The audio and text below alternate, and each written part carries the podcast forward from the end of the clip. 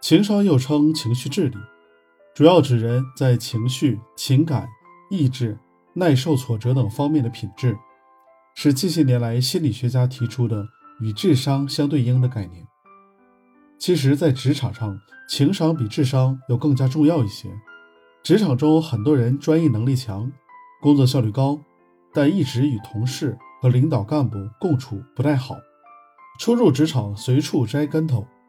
反倒有一部分人专业能力一般，但高情商、观察力大，能让朋友和领导感到满意。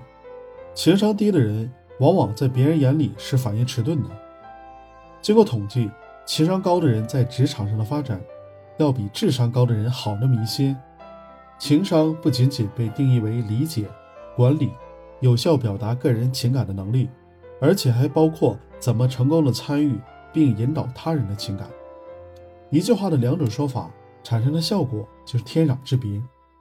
职场的情商是一种利他的说话和做事方式，这也是需要学习和练习的。